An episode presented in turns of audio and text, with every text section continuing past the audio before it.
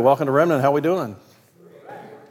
Fantastic. My name is Frank. I'm one of the pastors. I'm glad you're here. If you're new to Remnant, I would love to meet you. Um, we're kind of a unique church. I talk about it all the time. Um, actually, I don't really know that, to be honest, because I don't attend other churches. So uh, it just seems like we're a little bit odd, that's all, and we like that. So I'm glad you're here. Um, we're in the series, it's called um, Bible 101, and it's a series about, um, well, it's really a series about how to read the Bible, and at the same time, how to uh, learn the book of Colossians and how to try to figure out you know, what, what's the best way to find the secrets that God wants to read. And today I'm, and next week, I'm going to be teaching something that, guess what, I think is really important and I think it could change our lives. So uh, I'm excited about that. This week, uh, I titled the sermon, um, Oh Great, Expectations, um, because I think all of us have sort of been in that moment where we deal with expectations. We try to figure out, you know, how can we meet the expectations of others? I came from a musical family, um, almost the Von Trapp kind of family, uh, brothers and sisters that very musically talented. My mother was, she sang opera. She went to college on a music scholarship. My dad loved opera. And, and basically, um, he liked anything where he could make his son dress up in a suit, go sit for hours on end, have an intermission, and then do it again. Uh, so things like the symphony, the opera, uh, I spent a lot of time, I think there's very few operas I haven't actually sat through. I can't say I've seen them, but I have sat through them. And uh, unfortunately, I was gifted in sports. Uh, music was not my deal. I, I was really more into halftime, or more into sports than halftime, and I just didn't get it. I, I didn't understand it, and I felt the pressure of not being able to perform uh, of not measuring up to the expectations. And I don't think my family, my parents necessarily put that on me. I think I just felt it. That pressure to continue the tradition. I've studied five instruments, just so you know, um, each one for almost a full day, almost. Um, I, I horribly failed at the recorder in fifth grade. That was my first attempt to try to do anything. By seventh grade, I had failed in order the guitar, the piano, the harmonica, the clarinet, and I finally tried the trombone. Because I figured if I played the trombone, I could look at the guy next to me and just do what he does. Finally, I failed even the cymbals. To this day, I can't clap and do anything else at the same time. I came from such a strong pedigree of musicians, though, and my brother and sister were all state and all world and first chair and all this stuff. And they were just like, you know, just going, doing stuff. And they were all nurtured and grown up under the tutelage of a man named Dr. Sesh. Dr. Sesh uh, anxiously awaited the youngest prodigy child that would come from the Burns family who would have enormous music potential. And like a trainer anticipating the young colt that he'd one day have run for the roses, Dr. Sesh kept looking at me, wondering what music talent I was going to have. I think he thought I was purebred prodigy. I remember him looking at me in seventh grade as I floundered playing my copycat trombone. And we both knew the DNA line had mutated. Something had happened. I, I don't know. It just it wasn't there, and um, I, I would have failed anything except maybe listening to music. My older brother just added this to his list of arguments as to why he was sure that I was adopted. I had no musical talent. So, fortunately, Dr. Sesh convinced my parents to put me out of my misery and point me towards the ballpark. I'll always remember that feeling of how frustrating it was to not be able to perform, to not be able to do what people seem to think I should be able to do. I hated every single moment that I had to try to play a musical instrument. I had no desire, I had no talent, and more importantly, no interest. I hated disappointing others, though, more. So I wanted to succeed, even at something I couldn't stand, because I didn't want to let anybody down. It wasn't until I had the freedom to run to the ballpark that I felt like I was me. I finally felt like I had found myself. I remember that sense of freedom. Have you been there? Have you been in that moment? Maybe I'm the only one here, but I would hazard a guess that everyone in this room has their story about the expectations of others. Sometimes those expectations are real. Sometimes there are expectations that we've projected onto other people and we blame them because we don't want to blame ourselves. Either way, many of us have been paralyzed because of expectations. The expectancy of others that we so desperately want to meet, but on our best day with the wind at our back, the sun just right, everything perfect, we fall short. We all know the feelings of not measuring up. Maybe that's kept you from God. Maybe that's kept you from the church. People have told you about the expectations of God, told you that you don't measure up, convinced you that you're disappointing God in some way. And you've been paralyzed with guilt and frustration. The last place you want to go is to a church where people to remind you of your failure. Yet your heart desperately wants to be set free. There's a part of you that knows something's missing and I need to find it. Perhaps you're here because something in you tells you that our relationship with God is not supposed to be that way. That we're supposed to feel free, and there's something crying out inside of each of us that desires to just be free, to be who we were created to be, to pursue the things we love to pursue because that's how we were created. You want to pursue your dreams separate from the unrealistic expectation of other people. You want to run to your ball field. You crave freedom from bondage, from unmet expectations of others. Our quest for that kind of freedom is not a new one.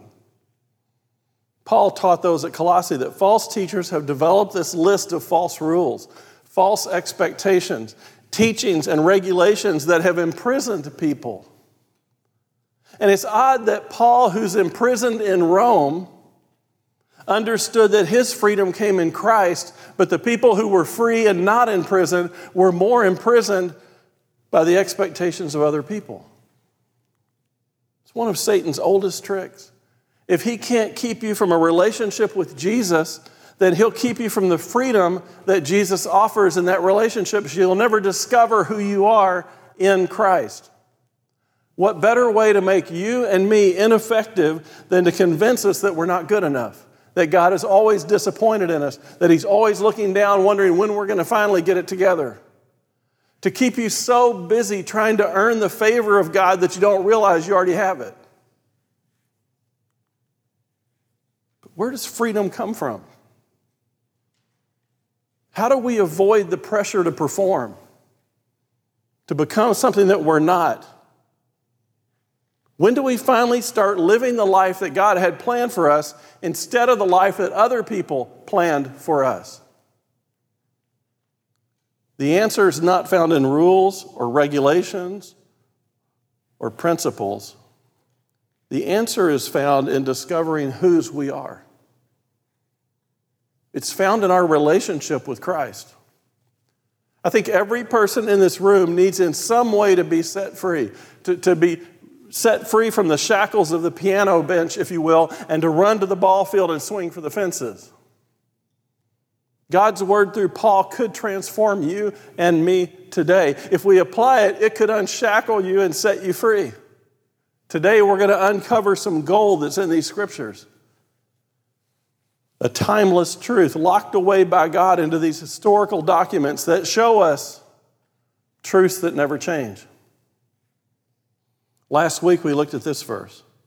Therefore, let no one pass judgment on you in questions of food or drink or with regard to a festival or a new moon or a Sabbath. These are but a shadow of the things to come, but substance belongs to Christ. We talked about that last week. If you missed last week, please go back and watch it. I've given you the handout today of the notes that I took on the passage that we're looking at today. I'm not going to go through it line by line, but, but you'll see as I teach the sermon that the things that are in those notes have been brought forth to teach so that we can understand what this is about. So let's go to Colossians 2, verse 18. Let no one disqualify you, insisting on asceticism or the worship of angels, going in detail about visions, puffed up without reason by his sensuous mind. Somebody's popping in your mind right now. Hope it's not me. All right, and not holding fast to the head, from whom the whole body, nourished and knit together, grows through its joints and ligaments, grows with a growth that is from God. Paul continues his warning here about the false teachers, the mystics. They're coming to Colossae, he says, and they're coming for one purpose to judge you, to enforce their beliefs upon you. Not only are they going to judge you, they're going to sentence you. They're going to disqualify you. They're going to come into your church and say, You don't belong here if you don't agree with them. So Paul says, Let no one pass judgment on you, and let no one disqualify you. These false teachers, these mystics, they're going to insist, they're going to demand that you agree with their truth. And they're going to require that you follow asceticism and the worship of angels. And these two things are linked. Asceticism is the process of denying everything about yourself. It's almost this sort of form of worship where if I just deny myself, if I devalue myself, if I just keep pushing myself to the dust and dirt that I am, that somehow that's going to make me worship God. The worse I can feel and look about myself, the more holy I'll become. These mystics taught that you weren't worthy to worship God. The best you could do, maybe, is to get the attention of one of his angels. So, what the new teachers are coming and say is look, you're so unworthy, you're so dirty, you're so horrible, which is basically the Gnostic teaching that God doesn't want anything to do with you. In fact, the only thing you can hope for is that maybe some angel will help you. An ascetic is one who lives a life of rigorous self denial. Think, think of the monk that's, that's locked himself away. In addition to practicing legalism and mysticism, the Colossian false teachers are attempting to gain righteousness through self denial. The church has been intimidated for centuries by those who advocate poverty as a way to spiritual maturity. It's been told often that money is the root of all evil in the church. A great misquote of Scripture. Scripture actually says the love of money is the problem. Many of God's choicest servants in the Old Testament, Abraham, Job, Solomon were extremely wealthy. Lazarus, extremely wealthy. God has always used people of all socioeconomic classes to carry out his mission. What he says is, it's okay to have the money, just make sure I can get it through you to my purposes. Don't love it. You're supposed to love me. God may call some of us to a life of self denial. Many missionaries, for example, have the necessity of leading what are essentially ascetic lives, but they don't do so in an effort to gain more spirituality. Do you see the difference? Going on in detail about visions, Paul says. These false teachers are going to start telling you the visions that they've had. If you translated that a little more literally, it would mean to make a parade of the things which they have seen. The Gnostic prided themselves on these special revelations, these special visions that they had, that no one else had, that gave them special knowledge from God.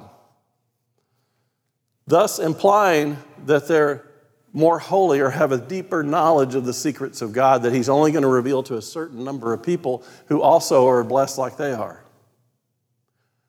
There's a tendency in our human nature to move from objectivity to subjectivity to shift the focus from the ancient, old, tried and true truths of God's Word and to focus on the experience of being at church. This has always intimidated weak believers and it's always challenged the church. We see this today in many of the more extreme charismatic movements. We believe at Remnant in the full expression of the Holy Spirit. All the gifts used in the body of Christ to glorify Christ, given to us by the Holy Spirit. Each of us possessing different gifts. I could go on and on and on, but here's what I know most of what you see in the extreme charismatic churches is not of God, and it's not from the Holy Spirit. And inside of you, you can see it and feel it. In your spirit, you know. The tip off is that Scripture always takes a back seat to the experience. If God's truth is misrepresented or placed on a back burner, whatever is experienced, no matter how impressive, is not from God. What God does always puts His truth up front. God never takes a back seat to goosebumps, ever. False humility, the worship of angels, supposedly having special knowledge, supposedly having special visions, do not make anyone more spiritual than anyone else. The only thing, Paul says, that makes you more spiritual is holding fast to the head of the church, locking into Jesus. Paul warns the Colossians and us don't be intimidated by these voices. Don't be intimidated by these false claims. These people are devoid of the Holy Spirit. They're worshiping themselves. They've gone beyond the teaching of Christ and they're headed your way. Spiritual growth, Paul says, comes only from abiding in Christ. If he's not the head, then whatever is growing is not spiritual. Next verse. If with Christ you died to the elemental spirits of the world, why, as if you're still alive in the world, do you submit to regulations? Do not handle, do not taste, do not touch, referring to things that all perish as they're used, according to human precepts and teachings Paul moves on here and he says, Some of the people who are coming to teach you are legalists. They're going to have a list of what you can and can't do. Don't do this, don't do that, don't do this. And those rules are based on human precepts and teaching, not on God's word. They're human religions passed off as if they're from God. It's defined more by what we don't do than what we actually do. Christianity is a moral religion. There are moral truths that we have, but at its foundation, it is a religion, a belief of positive actions, not just avoiding everything. It's what we stand against. What we stand against is not the key issue. The key issue is who do we stand for? He says these are according to the commandments and doctrines of men. One aspect of legalism is that somebody takes their belief, their doctrine, and tries to stamp it with the authority of God. Paul warns them and us false teachers are coming. They're coming with their own rules that they say are from God. Let me give you an example. God's word very clearly says, obey the Sabbath. The Old Testament is one of the big ten obey the Sabbath. Okay? People started asking, well, what does that mean exactly? What Jesus and God meant it to be was take a day and make sure you're focused on God. Don't focus on yourself, don't worship yourself. Take a day, rest, and focus on God. It's simple. The rabbis ended up developing over 600 rules about what it meant to obey the Sabbath. You can't lift this amount. If this happens, you can only do this much. You can only walk this far. You can only do so many things. You'll read in the Bible a Sabbath day's journey. There's nothing in the scriptures about how far you can walk on the Sabbath. But the rabbis decided anything, one step beyond this distance is work, and it violates the Sabbath. And they took their rules and they put them on people. And we look at that and we go, how ridiculous is that? Yet we add our rules about what worship should be, which version of the Bible we should read, whether we should have certain things in our services or not. They're not in Scripture, they're man made. Paul says, Look, these people are coming and they're going to have rules. And Jesus came to set us free from the rules of man. And we need to experience that freedom. He continues. These have indeed an appearance of wisdom in promoting self made religion and asceticism and severity to the body, but they are of no value in stopping the indulgence of the flesh. He says these things that they look good, they're going to make sense to people. They're going to tell people what their itchy ears want to hear, but they're totally ineffective at changing anything about your life. This is like the greatest indictment against legalism in the entire Bible. They have no way of reducing the indulgence of the flesh. Many of us in this room, all of us, are doing something that disappoints God. Guarantee it. We've rationalized it, we've explained it away, but in that area of our life, God's going, What are you doing? Jesus died on the cross for you. What are you doing? Why are you doing that? You know that's not what I want. But here's what we should know that we should have learned as humans living on the planet for thousands of years. Telling somebody not to do something doesn't keep them from doing it.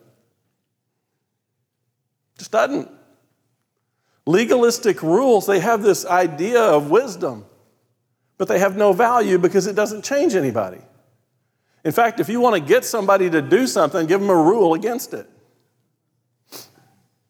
Self imposed religion is man trying to reach up to God. Christianity is God reaching down to man. It's so important to understand. It has the appearance of self made religion, self abasement, and treatment of the body that's just incredibly pious and, and very much spiritual, and we walk around doing all these spiritual things. But all it does is gratify our ego. It's another way of people doing it themselves. Instead of admitting that I'm screwed up, messed up, and I need to change, God, please change me, we're still trying to live a life that impresses other people ignores God, and somehow supposed to make us spiritual. Jesus said it this way When you fast, do not look gloomy like the hypocrites. And they disfigure their faces that their fasting may be seen by others. Truly, I say to you, they've received their reward, which is what comes from man only. But when you fast, anoint your head, wash your face, that your fasting may not be seen by others, but by your Father who's in secret, and your Father who sees in secret will reward you. Jesus said, Look, when you're freaking out, when you're doing all this fake stuff, you're only fooling yourself. The best you're going to get is the look of other people going, Oh, look how spiritual they are. We want God to look at us and go, Look how broken they are. Look how much I can change them because their hearts are now mine. So you have to wonder why do we fall for this stuff? I mean, these things have been pulling people away from Christ for centuries. Why are they so effective? Why do we all struggle with this? What has Satan tapped into? Well, Satan knows that there's a flaw in our operating system, that we were created with a void, something's wrong with us. We were born with a God sized hole, and we don't really know what the problem is, but we know something's missing, and we seem to know that what's missing is spiritual. We can feel it. Every one of us has this sense of emptiness, the awareness that something's missing. And I'm not talking about people at church, I'm talking about people in general. How do we know that? Because every person is trying to find happiness and freedom and purpose. And they're going to all kinds of places to try to find it. Part of the fallen human experiences is that part of us that recognizes we're lost. We try everything. We've made religions out of everything. Let me give you an example just recently. Recently, I thought, one time when I was in college, okay, I tried to use one of those straight razors, you know. I think I still have scars from where that happened. But anyway, now that I'm much older and wiser, I thought, you know what? I bet I could do that. I've held scalpels before. I've been in people's bed. I could do this. this how hard is this? So I decided I should go online and learn how people are doing this. Has it changed over the years? What, you know, I mean, what's it like? Oh my. There's a religion online of people who shave their face with straight blades. And they see people who use any kind of Gillette quadruple $500 blade as heresy. And they've got a way of doing it. They got a water temperature that you have to get to. They got a certain way of getting the foam on there. They got certain blades that have to match to certain things. and there's like 300 different kinds of blades and combinations based on what kind of thing you have, and they go through all this stuff. And then they start telling you about the, what they, this is great, what they call the BBS. Their goal is to reach BBS, bottom baby shave. I'm not kidding. That's their goal. That's, that is their end point. I got to get to that baby bottom shave. They've made a religion out of shaving. I'm not kidding. Go on YouTube, it's hilarious. Whether you put this stuff on your face like this or whether you brought it like a brush, it's crazy. You can watch videos of people, literally people, for 40 minutes shaving their face. We can make a religion out of anything. We try to fill this emptiness with everything sex, drugs, alcohol, pride, shopping sprees, our bodies, our degrees, our athletic prowess, our artistic expressions. All of us try something. And what we're really looking for is to find value and purpose. Because that hole that's in us without God is a hole that basically tells us we don't know why we're here, we don't know what we're doing, and we don't know what our purpose is. That's what's missing. And so what happens is we go try to find things that we do, and then we look to other people and go, Is that good? Is that, do I have your approval? Oh, okay. And we look for the approval of other people to say we're okay. We, we get to a point where we realize at some point we can't fix ourselves. We can't find happiness and contentment and completeness in things outside of us. So then, as the intelligent humans that we are, we say, Well, I bet my happiness is supposed to come from within. I can't find it out there, so it's got to be inside of me. I need to stop trying to find contentment. I just need to accept myself the way I am. And I need to get everybody else to agree that I can be whoever I want to be. And it sounds great. I'm going to follow my own truth, I'm going to become my own standard. Whitney Houston, the greatest love of all, is learning to love myself. That may be the saddest expression of human misery that's ever been put in a song. I'm going to find the, the love that's in me, and oh, by the way, the love is me. I'm all I have. When we turn to ourselves for validation and completeness, we only require one thing to try to fill the void temporarily. I just got to get other people to agree with me and accept me exactly the way I am. I need the approval of others in order to feel good about myself and all my flaws and all, because if you can feel good about my flaws, I don't have to change them. There's a book in the 70s called I'm Okay, You're Okay. National bestseller, and it was a bestseller because it fed into this kind of lunacy. I'm okay, you're okay. There's nothing wrong with us. We're all good. Everything's perfect. You keep telling me I'm okay, I'll keep telling you you're okay, and we'll just go through life happy. We seek the approval of others in our dysfunction. I'm okay, right? And we become imprisoned looking for the acceptance of other people. In recent years, this has been taken to a new extreme. If you don't say, I'm okay the way I am, then you're not okay. You see, the problem is not me, it's you. You're intolerant. You're a racist. The new book, if it was written today, would say, I'm okay and you better agree with me or you're not. We're moving into a world where there's no right or wrong, no standards, no judgment of anybody's behavior, a world full of excuses, void of accountability. Our culture worships tolerance above any standard of morality or truth. We are being forced not to tolerate sin, but to also stamp it with our approval. Tolerance is not approval. Let me repeat that. Tolerance does not mean approval. I can tolerate a lot of things I don't approve of. I have to tolerate thousands of things every day that I don't approve of. It's part of living in a fallen world full of enemies of God. I turn on the TV and it's, oh, I guess I got to tolerate it. I don't like it. In this everyone gets a trophy, emotionally fragile generation, we've become seekers of the approval of other people.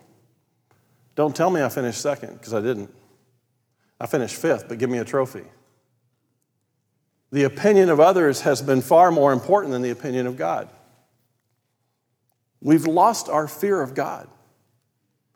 If somebody asks me, what's wrong with the, the world today? We've lost our fear of God. And the major driving force of those who don't know Jesus is to demand the approval of others, no matter how dysfunctional or sinful they choose to be.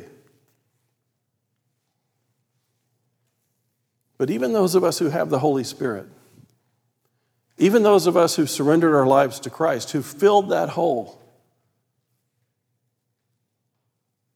who've experienced Him fill that void inside of us, we still at times struggle here. We still feel it, don't we? I love Jesus. I know He loves me, but I just can't get over the expectation of other people. I'm constantly worried and trying to figure out what they think. I can't get over my concern about what other people are thinking.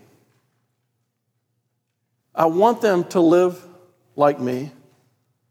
I want them to think I'm funny and smart and beautiful and a good parent, a spouse, and friend solid follower of Jesus, I want those things. It matters to me what other people say. So many Christ followers still live in bondage to the opinion of other people. We fail to experience the freedom that Jesus says, I want you to be free to be who you are. We fail to run to the ballpark and swing for the fences because we don't understand or we haven't embraced the truth about our relationship with Jesus and who we really are. We fail to embrace the freedom that Jesus died to bring to us. It's like he came to open the door of our cell and we want to stay in it. It makes no sense. But often my fear is about their opinion, whoever they are. I don't even know who they are. But I know they have opinions, and I know that sometimes they can make me fearful. What they think is important to me. Can't seem to shake it. It's not just about whether or not you have the Holy Spirit. I know many, many people who have the Holy Spirit who are still struggling in this area of their life. It doesn't mean they've overcome it, it means they have the power to, they haven't yet learned how to use. And if that's you, then you're probably struggling with one of three things. First, if you're struggling still listening to the opinion of other people, you haven't spent enough time in God's Word. Straight up, you haven't. We're going to get into that a little bit. Because you don't fully embrace what God says about you. You don't fully understand the truth of what He says about you, how to embrace His love for us, and how to connect to His heart. Because once you embrace how He sees you, you'll never again care what other people think about you. Second thing is, we don't believe what we've read in God's Word. We don't believe that we're special. We don't believe that we're cherished. We don't believe that we're created exactly the way God wanted to create us. He put us in exactly the place He wanted us to be. He dotes over us, He sings over us, He loves us. We hear it, we read it, and we say, God, I just don't believe it. So I'm going to get the opinion of other people because your opinion I just don't believe. You say I'm beautiful. You say I'm wonderful. You tell me I'm wonderfully made. That's really nice. I don't believe it. The third option is you've bought a lie about who you are. You've allowed someone other than God to define who you are. A voice from the past, a voice from the present. Someone is saying who you are, and you're believing that lie instead of knowing the truth of what God says. Now, for most people in the world, they don't have an excuse. They don't know what God's word says about them. Believers know. We know that He loved us enough to die for us. We know that He did that before we have cleaned up any of our sins. We know He takes us exactly the way we are. So it's not a matter of knowing, it's a matter of accepting. We've allowed false voices to shape us. So many Christ followers live in bondage. We never experience the freedom, we, we never get to the fences. Jesus said this, John 8 31. Jesus said to the Jews who had believed him, If you abide in my word, you are truly my disciples. And you will know the truth, and the truth will set you free. We're going to spend quite a bit of time on this verse. So I'm going to ask you to leave it up. If you abide in my word, you're truly my disciples. You will know the truth, and the truth will set you free. Note the if in that verse. There's a dependent conditional clause here. Big words meaning it's an if then. If you abide. Now, let me just tell you this as an aside. When you're reading scripture and you see an if then, slow down. That's a speck in the river. It's telling you there's gold there. If you rush through, if you don't study the Bible, if you don't prioritize your time in scriptures, you're going to miss what this has to say. It's in the comparison that you often find the gold. Dependent clauses always bring two things together. If you do this, then this happens. They also bring the parallel negative. If you don't do this, this thing doesn't happen. This verse is where Jesus actually looks at his disciples and he says, You want to know how you're my disciple? I'm going to define it for you. Jesus tells us in this verse, You are truly my disciples. He gives us the definition. What makes me truly his disciple? I abide in his word. We got to pay attention to that. You are my disciples. You are truly my disciples if you abide in my word. Only his disciples abide in his word. No one who is not his disciple can abide in his word. In a minute, you're going to be starting, well, what does abide mean then? We're going to get to it. The key point is we need to slow down and consider abiding in the word is a consequence of something disciples have and non disciples don't. Jesus says, Look, if you're my disciple, you're going to abide in my word. Okay? So, what he's saying is there's something about my disciples that make them abide in the word. There's something about people who aren't my disciples, they'll never abide in my word. Okay? The key thing to think about is okay, so what does that mean? What is it that disciples have that non disciples don't have that allows them to abide in the Word? Well, the only thing that separates believers from non believers is the presence of the Holy Spirit based on faith in Jesus. What this verse is saying is if you don't have the Holy Spirit, you can't abide in the Word. It's impossible. You can't do it. If you have the Holy Spirit, you can't not abide in the Word. He will drive you to it. The more we meditate on this verse, the more we realize this isn't about effort at all. It's not about being a scholar. This is so important to understand. Abiding in the Word of God is not about knowledge, it's not about study, it's not about being a scholar. Lots of people study the Scriptures. Lots of people have memorized the Scriptures. A lot of historians have read the Bible more than you and I have. They can spend a lot of time mis- uh, memorizing Scripture, they can tell you all about them, but they've never once abided in God's Word. I had guides in Israel I've been to Israel twice. Every time you go to Israel, the Christians in the group always ask the same question How can they know so much about the Bible and not believe in Jesus? How is that even possible? They know the Old Testament inside and out. They know the promise of the coming Messiah. They've read Isaiah 53. How in the world do they not know that Jesus is the Messiah? Well, the reason is they've never abided in the Word. The Greek word for abide is both a call and a command. In Greek, Aramaic, and Hebrew, It means to be present with the intent of connecting. It means to be present with your entire body, physically, emotionally, and spiritually. John uses the word abide 43 times throughout the books of John, 1 John, and 2 John.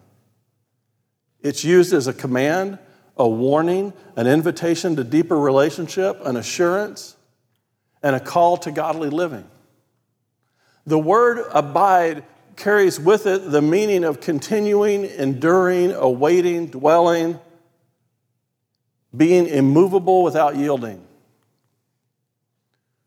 But I always tell you that Greek words carry with them a mental picture as well as a definition. The word abide in Greek is meno. It implies being centered in a relationship where all is well and is at peace. Shalom. When the Bible says abide, it's not saying read your book. It's not saying study the Bible. It's not saying memorize the Bible. When he says, I want you to abide in my word, I want you to abide in Christ, he's saying, I want you to be in my word with the purpose and intent of meeting me there. The reason you're in my word is not to memorize the word. I'll bring those to you when you need to know them. It has the idea of I'm going into the word because I want to experience and be centered in the presence of my God. I'm reading the book of the Bible like a child holding a book in the lap of their father. I, I want to be there for the experience. The book isn't the most important thing. It's true, it's wonderful, it's all those things. But the reason I'm abiding is because I have the Spirit in me. He is Abba Father. I'm a child of God. I'm crawling up in my Father's lap, and we're going to read a book together. People who don't have the Holy Spirit never approach scriptures with that intent. Jesus says, You want to know if you're one of my disciples? Then you read the Bible and meet me in the pages because the Holy Spirit will draw you there. The abide is to live and stay in the very source of love and life and Christ. That's what abide means. Doesn't mean you read, doesn't mean you study, doesn't mean you're a scholar. You can study the Bible every day, all day long, and never once abide because you've never met Christ in the pages, because you don't have the Holy Spirit in you that brings you to those places. It's like you walk around the courtyard of the temple, but you've never been in the Holy of Holies. Anyone who lacks the Spirit, they've never abided in God's Word. They've never felt that sense of being centered in the experience. But the presence of the Holy Spirit changes everything. The key is not what you know about Scripture. The key is who you've experienced while you were there. Every time you go into Scripture, your goal should be God, I don't know what I'm supposed to learn. I don't know what's supposed to happen, but I need to be in your presence. I need to experience you in the midst of these truths.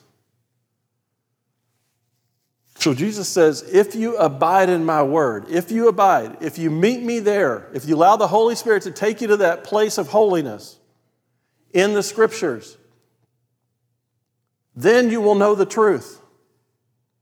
And that truth will set you free. Isn't that interesting? Did you notice what's in this verse? What's this verse based upon? What's the underlying premise of this verse? You and I, and everyone we've ever seen, is not free, and we know it.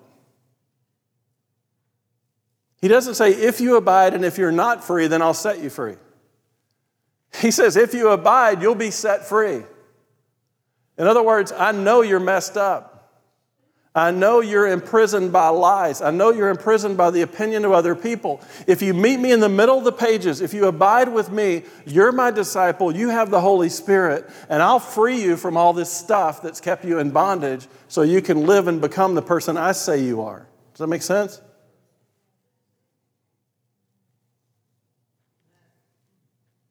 Jesus says, Look, I know you're not free. You never have been free. How does he know that?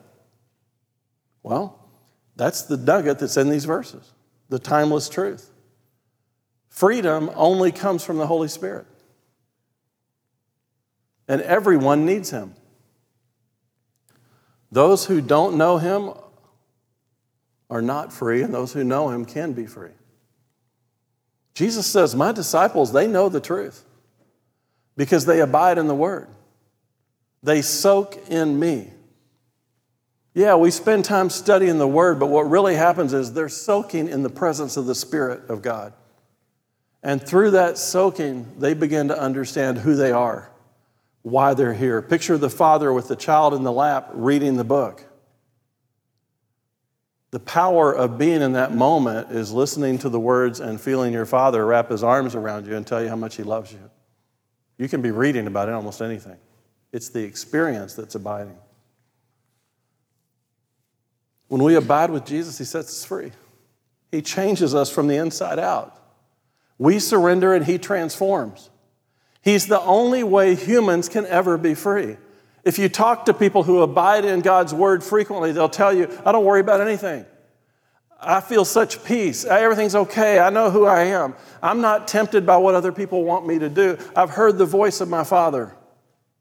And Jesus says this in just a few verses later if the Son sets you free, you'll be free indeed. You see, there's a lot of things in this world that pass off as freedom, they're not. Freedom only comes from Christ. And notice, this is a conditional phrase too. If. He says, look, you will be set free, free indeed, only if Jesus does it. The lies you've heard, the worldview that shapes your conscious and your subconscious, that reel that you keep playing over and over that has no source from God. It has a stranglehold on you and on me we can't help it. We can't stop it. We can't rise above it. We can't become enlightened enough. We can't use any human action or effort to make it go away. The only way to be set free, it has to come from Jesus. He changes who you are. Paul is writing to the Colossians. He's warning them about false teachers. He's reminded them of who God is, who Jesus is, what he's done, how we could do nothing apart from him. He tells us that we're in bondage because we believe the lies of others. We're still trying to fit in, to be comfortable in a world where, where we no longer belong. He says, Look, let no one judge you, let no one disqualify you because of some self made religion. If we can wrap our minds around the truth that's in this verse, it'll set you free. Not my words, Jesus's. The antidote to dispel the lies that Satan has been pouring into your mind since you were old enough to hear. If you struggle with the opinions of others, I want to show you four truths in this passage that can set you free. The first one freedom comes through faith in one. There's only one place you're going to find freedom through your faith in Jesus Christ. Anything else doesn't work. We are all going to place our faith in something. Right now, you are basing your life, your, your decisions, everything about you is based on something, some faith that you have. It could be the opinion of your friends, could be your financial plan, could be the latest self help, self awareness guru. There are an unlimited number of false gods ready to receive your worship, ready for you to base yourself on those false truths. The crowd may be making a lot of noise. They may be cheering us on, they may be against us. We can't really listen to the crowds. At times in our lives, the voice of other people can be deafening.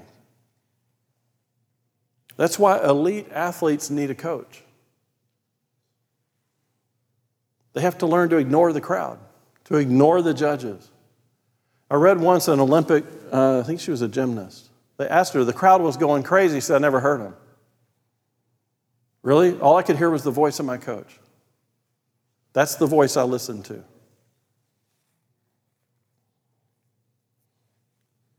If they listen to the advice of the crowd, they start failing. If they think about the opinions of those judging them, they'll freeze up. Elite athletes have learned that the only one voice stands out over the crowd, and that's the voice of their coach. They learn to focus on that voice, the voice of experience that resonates in their heart, because they've learned that voice so many times in practice. They know that voice when that voice isn't even there. They know the crowd is inexperienced. They know the crowd is puffed up. They know the crowd doesn't know anything about what's going on, but they all have opinions. They're all telling them what they should and shouldn't do. But there's only one voice that carries weight with them because that voice has already made an investment in them. That voice, the coach, wants the very best for them. That coach is going to help them understand who they are, understand how they were built, what they were designed to do, what they can and can't do, how to get the very best out of them, and how to help them accomplish what they were brought there to accomplish. That's what a coach does.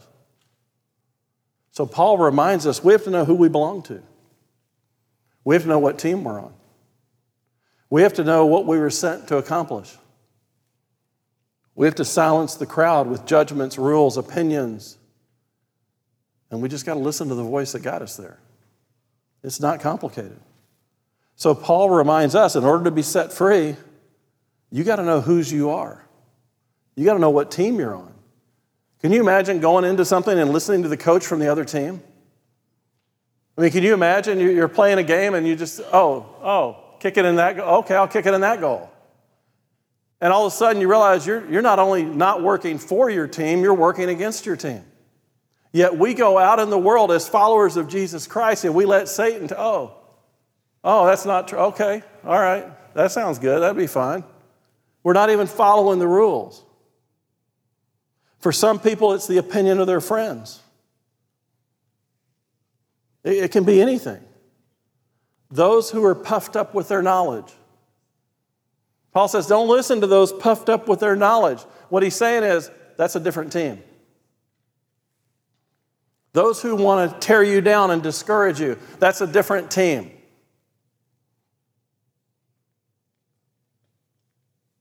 you know not to trust the voices that come from the other team. Our faith is in one, Jesus alone. He's the only voice we listen to, He's the only one worthy. His truth, his truth matters, nothing else matters. Second truth freedom comes from an audience of one. Freedom comes from an audience of one. There will always be people who want to subject you to their rules and their expectations, their ideas of right and wrong, their ideas of morality, their ideas of self discovery, their expectations. They're quick to judge us and condemn us and ridicule us, trying to manipulate us in order to control us, trying to build themselves up while putting us down trying to conform us to a worldview and a world perspective that makes them feel comfortable. Yet, Paul reminds us in this passage that we have an audience of one. The only thing that matters is what's been set by Jesus, his standard. The only opinion that matters is the one held by Jesus. The only judgment that matters is the one that comes from Jesus. The only voice that should matter is the one that comes from Jesus. My sheep know my voice. I'm their coach, I'm their cheerleader. I'm the one they need to be listening to. So many of us are trying to live up to expectations that don't even apply to us. I was thinking about high school when I wrote this sermon. When I was in high school, I thought the opinions of my friends was the most important thing on the planet. It was critical to me that my friends thought I was cool. I mean, I was, but I mean, it's important to me that they thought that and that I measured up. I wore a polyester lime green suit to church, I mean, to school. Bright orange flowered silk shirt, huge collars, shirt unbuttoned to expose my amazing chest, two inch dance fever heels, a shark tooth necklace, long hair with a well established mullet, hair parted in the middle, oversized glasses. I thought I looked cool because they said I did. I let them define who I was. I let them determine my importance. I let them set my values and determine my worth. I listened to so many voices that I didn't even care about me. I missed out on the joy of discovering who I was at that age because I was so busy trying to be somebody else for somebody else. My self image and my self esteem was subject to the opinion of a bunch of acne ridden, inexperienced, hypercharged adolescent children who thought they were grown up, thought they had it all figured out, and thought they had me all figured out. But looking back, When I think about those days and the stupid things I did to try to get their approval, all I see was missed opportunity. I was paralyzed in fear. I was held in bondage by their shifting opinions of what's cool. And the sad part is, looking back, they had the only voice in my life. The only reason they were speaking into my life is because I let them do it. Now I don't even know where they are. How could I have given so much of my life trying to please people who never loved or cared for me? How could I have been so unaware of who I really was? And do you want to know what's really sad? At times, I'm still doing it today. Sometimes I listen to the voice of, voice of those who don't care about me. The names and faces, they've changed over the years, but they are still out there. They want to steal my joy. They want to hold me in bondage with their opinions. They want to define my worth, my value, and my purpose. They want me to join them in fear and worry. Sometimes they can be so loud and so persistent that I struggle remembering what team I'm on. I let sometimes the voice of the crowd drown out the voice of my Savior. It's one thing I've learned as a pastor. It's critical to listen only to the voice of Christ. You can't play to the crowd, you got to listen to God and God alone. We need to all know who we're living for because our faith in Jesus, there's only one source of truth. There's only one person who sets expectations. There's only one person who defines our value. There's only one opinion that matters. We play to an audience of one. Jesus says this, or Paul says this. There's therefore now no condemnation for those who are in Christ Jesus. For the law of the Spirit of life has set you free. There's that word again. Assuming you're not free. The word, the Spirit of life, the Holy Spirit has set you free from the law of sin and death. For God has done what the law, weakened by flesh, could not do.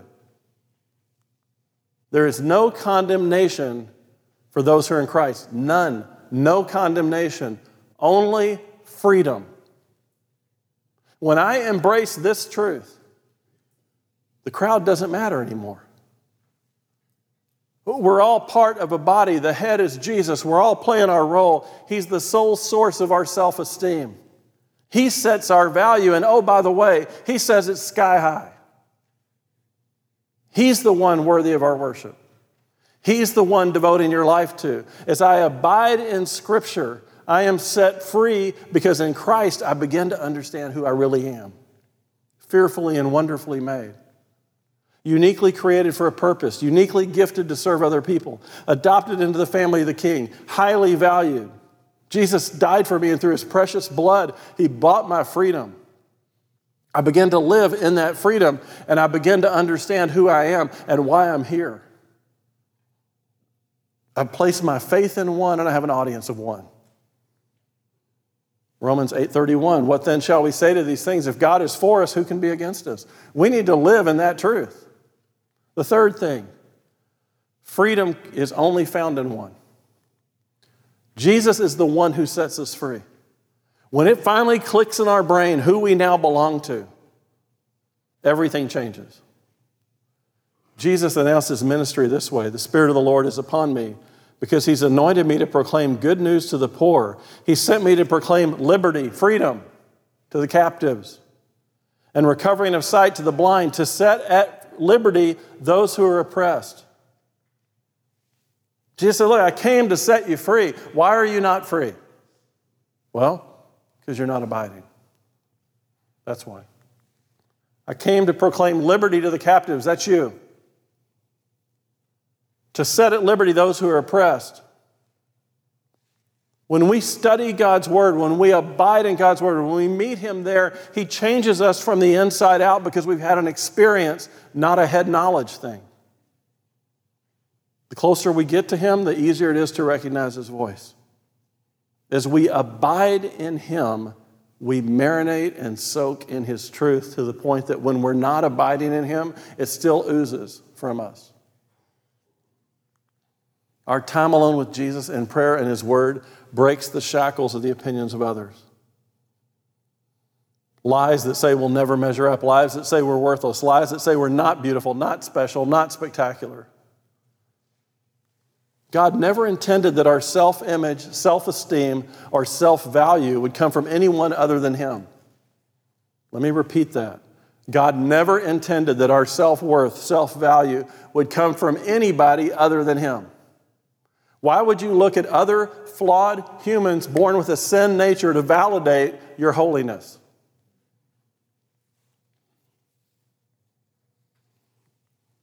Paul knew that they would be in bondage to false opinions, false expectations, and false religions of man. So then he tells them in 1 Corinthians, You were bought with a price. Don't become a slave of men. Think about that. You were bought with a price. Jesus has died for you to give you freedom.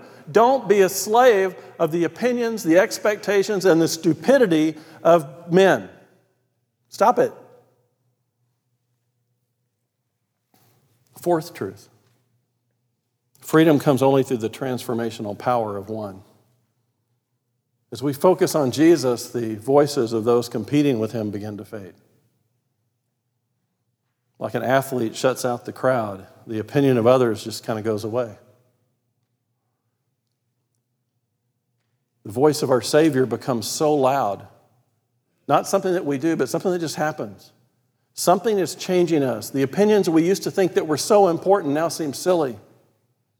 As we begin to read his love letter, as we begin to feel his love, as we sit in his lap, as we abide in him in the scriptures, as we see his truth, he begins to change who we are from the inside out. We don't become a new, improved version of our older self. We become new people in Christ. We start to gain an understanding of things that aren't of this world. Next week, Paul's going to dive into this more in Colossians, but let me just read to you from Romans. Don't be conformed to this world. Be transformed by the renewal of your mind, that by testing you may discern what is the will of God, what is good and acceptable. Jesus came to set captives free. The shackles that we're in bondage to are the ones we've given ourselves the teachings, the false beliefs, man made ideas, letting other people establish our worth. Those are things we've allowed to happen. We become conformed to the world. We've allowed and been applying those mind games forever. The key that unlocks your shackles, the truth that's hidden in this verse, the key point of this verse, the take home that was true then is true now and will always be true. Knowing who we are in Christ sets us free. It's not knowing about who we are. When we know to the core of our being who we are in Christ, then we're set free. And the only way to know that is to abide with Him in His Word. So, tomorrow we're going to go into our world, and the crowd is poised to voice their opinions. They're loud and they're brash, confident. They're going to critique everything you do. They're only going to have influence in your life if you let them. So, you got to leave this building today knowing what team you're on. You're going to hear the ranting of the crowds, but you've got to listen to the voice of your Savior. When we leave this building today, we need to know who we are, whose we are, and what voice we're listening to. Tomorrow, they've already queued up commercials for us. They're full of lies, telling us that our lives are incomplete, that our image is everything, that we deserve everything our way that we're one purchase or one beer away from the most incredible weekend we could ever have. But you reject those lies because you know the truth. You're complete in Christ. Your life is not about greed, but about gratitude. And because He's met your needs, you don't need your wants. You're content in Him. Abiding in Christ sets us free. Tomorrow, fearful people are going to be desperate for peace and they're going to want to have you meet them and swim in their fear. To believe that it's normal to live constantly in anxiety and fear. They're going to point you to Oprah's latest guru with the latest book and the truth of how to live. But you reject those lies because you know the truth. You've understood that there's a peace that transcends all understanding, and you know there's no spiritual truth that the Bible doesn't already contain. You're not in need of some guru in his book. You follow Christ, who's preeminent over everything. Remember, all things are through him, for him. He holds it all together. He even holds together Oprah and her band of revolving gurus. And the one book that is never on Oprah's list is the number one bestseller of all time, The Eternal Word of God. You reject them because Paul warned about puffed up people with self professed visions who proclaim to be enlightened intermediaries. Magazines, movies, TV shows, they're going to define the beautiful people for you. Their airbrushed, computer generated photos of some person's fantasy shout to women that they don't measure up, telling incredible women that they don't measure up. Telling people who are created by Christ and absolutely incredible, they got to starve themselves, they got to have surgery, they got to vomit, they got to inject Botox to meet self professed expectations driven by the lies of other people who don't know that their value and self worth and their sexuality was created by Jesus for God for their life on earth. They need to live in that. So many women have bought the lie. But you reject those lies because you know the truth. True beauty comes from Christ. You're exactly the way God created you to be. You're beautiful and wonderfully made. Your body and your sexuality was given to you by God as a gift for your husband to be shared with him and him alone within the confines of marriage under a covenant with God. Anything else is sinful and an affront to God. Your true beauty comes from your soul, not from the opinion of other people. That beauty that never fades and actually increases with age because of whose you are and what's inside of you. You refuse to let sex crazed, fallen society define who you are, to tell you who you should look like, or, or to limit in any way the value that God has already placed on you in Christ. You see, abiding in Christ sets you free. Perhaps this day you came into this room burdened by the opinions of other people not fully aware of who your audience really is, desperately seeking freedom but not finding it. Perhaps you're like me today, sitting on that piano bench, wondering when you can be set free and run to the things that you truly desire. Stop trying to impress and meet the expectations of people who have you in a place you don't even want to be. Because it turns out you were created to be something totally different. When you finally embrace the real truth of who and whose you are, you discover that surrendering to Jesus is like breaking away from the piano and running to your ball field, finally free to be who you are, discovering that the shackles of others belong to others. The shackles of others belong to others. Don't pick them up and don't put them on. They're only put on you if you allow it. So choose to make tomorrow different.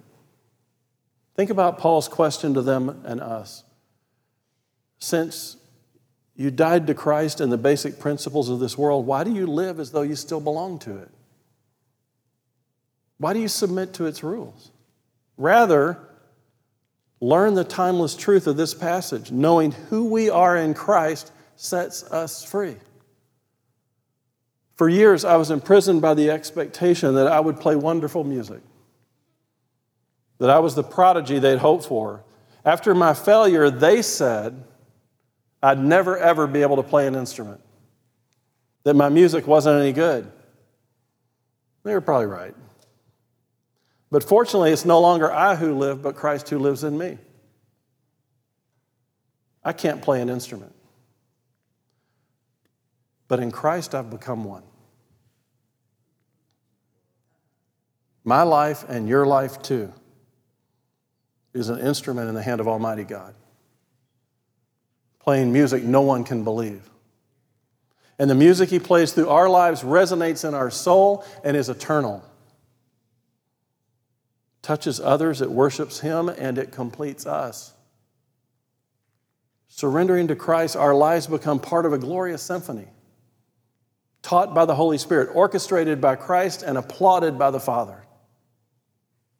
The timeless truth in this passage, knowing who you are in Christ, sets you free captive, it's time to embrace your freedom.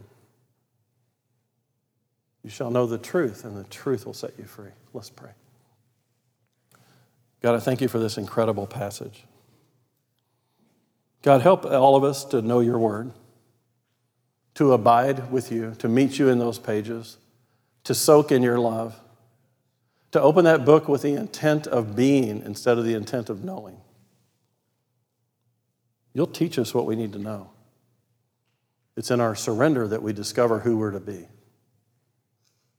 Thank you for this truth, God. Give us the courage and the power to set aside the voice of the crowd, to let go all those expectations that have been put on us that don't define us, and to hear only you and to hold only your truth as true because it's in Christ that we're truly set free. We ask it all in Jesus' name. Amen.